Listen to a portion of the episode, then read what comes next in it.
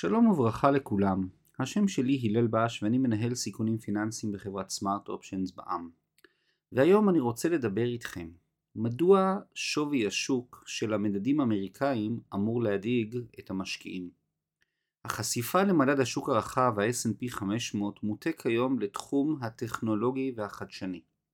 מצד אחד זו הסיבה העיקרית לעליות היפות של המדד, ומצד שני מדובר על סיכון מוגבר הנובע מעודף חשיפה, אז כיצד מתמודדים עם הסיכון?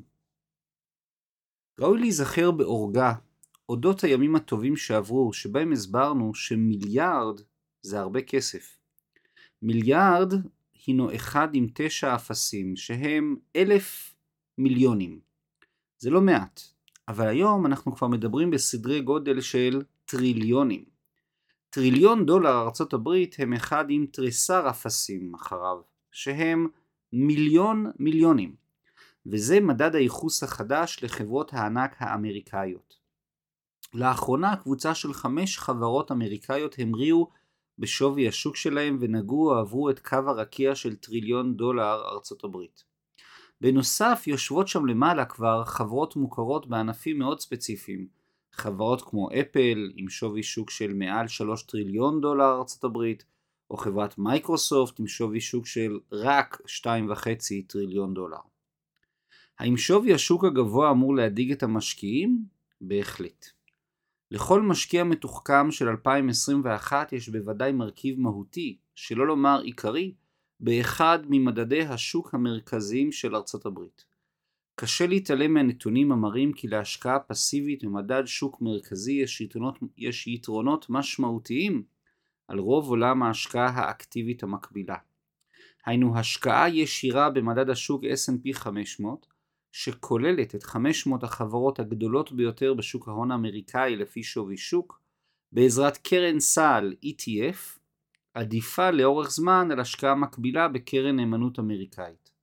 השאלה האמיתית היא רק כמה להשקיע במדד זה או אחר. משקיעים פסיביים מודאגים ובצדק. החשיפה למדד השוק הרחב של אס אנד פי חמש מאות מוטה כיום לתחום הטכנולוגי והחדשני.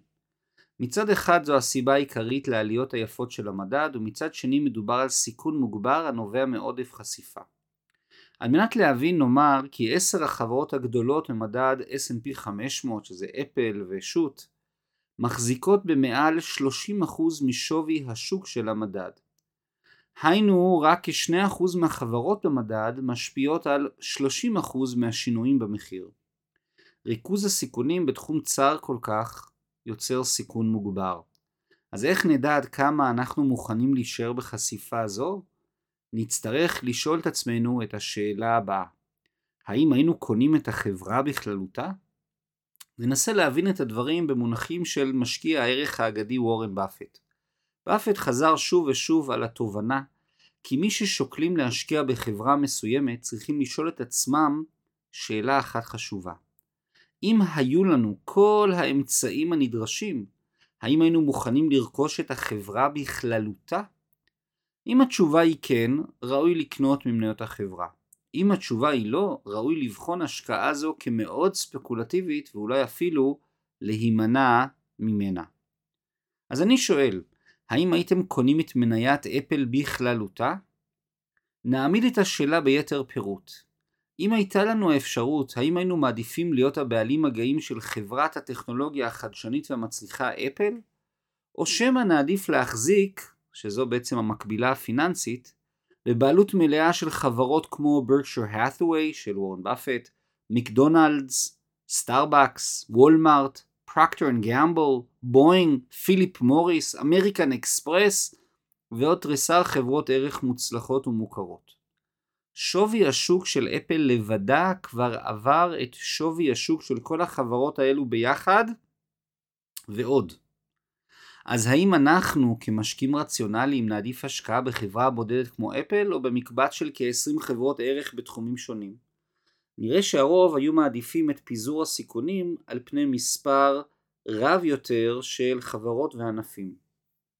אבל רק על מנת לנסות לשכנע את היתר, נפרט את הדברים.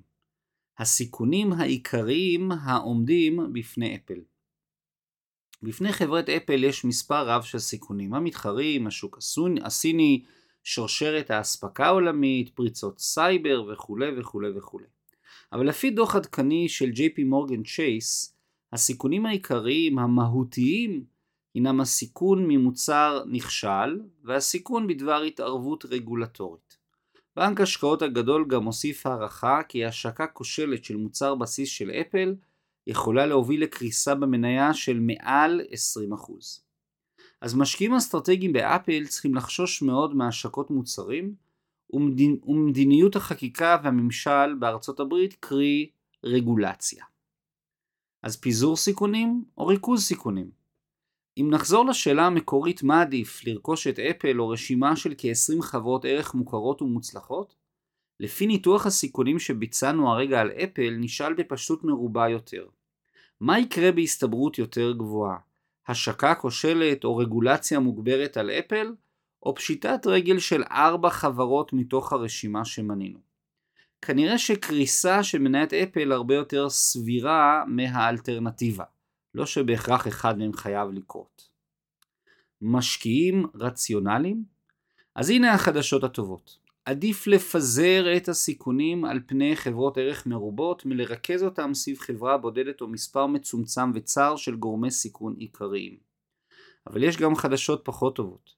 כל מי שמושקע במדד שוק מרכזי אמריקאי ובכלל זה במדד המוכר של אס אנד פי חמש מאות נמצא בחשיפת יתר למספר מצומצם של חברות.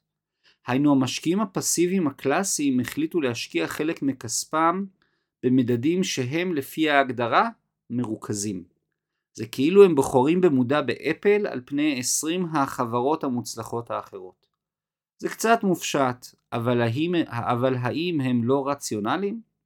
התשובה היא שכנראה במקרה הזה הבעיה היא דווקא בהבנת מבנה מדדי השוק המרכזיים. הנתונים ההיסטוריים. קשה שלא להסתכל אחורה ולבחון מה אירע לאותן חברות מוצלחות ובעלות שווי שוק גבוה מהדורות הקודמים.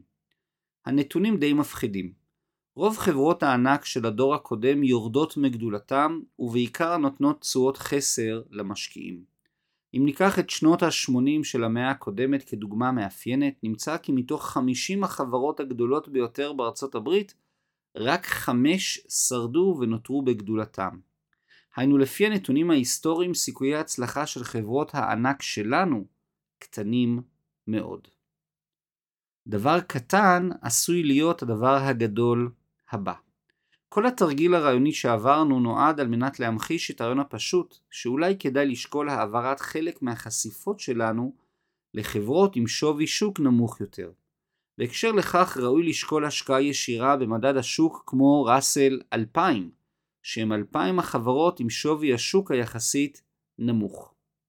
לחילופין, אפשרות נוספת להתמודדות עם משקל היתר של חברות הטכנולוגיה החדשניות, הינה לשקול השקעה במדד שוק קצת פחות מוכר, כמו מדד Invesco אס אנד פי חמש מאות Equal Weight E T F. מדד זה נהנה מחשיפה לכל חמש מאות החברות הגדולות בארצות הברית, אך מנגד לכל חברה משקל זהה. היינו המדד אינו נותן משקל לפי שווי שוק. שווי השוק של חברות הטכנולוגיה החדשניות האמריקאיות עולה ועולה. הדבר יוצר הטיה מסוימת במדדי השוק המרכזיים בארצות הברית, ויוצר ריכוז סיכונים מוגבר למשקיעים. רוב המשקיעים יעדיפו לפזר את החזקותיהם במרחב ההשקעות, ולכן הם צריכים לחשוש מההשקעה הפסיבית הקלאסית במדדי השוק האמריקאים המרכזיים. גם הנתונים ההיסטוריים תומכים בפיזור סיכונים. האפשרויות העומדות בפני המשקיעים כוללות השקעה במדדי שוק של חברות קטנות יותר כמו ראסל אלפיים, או במדדי שוק שבהם משקל כל חברה הינו קבוע ואינו תלוי בשווי השוק. השם שלי הלל, אני מאוד מודה לכם על ההקשבה ומקווה לראותכם בפרק הבא. תודה רבה רבה והמשך שבוע טוב ומבורך לכולם. להתראות.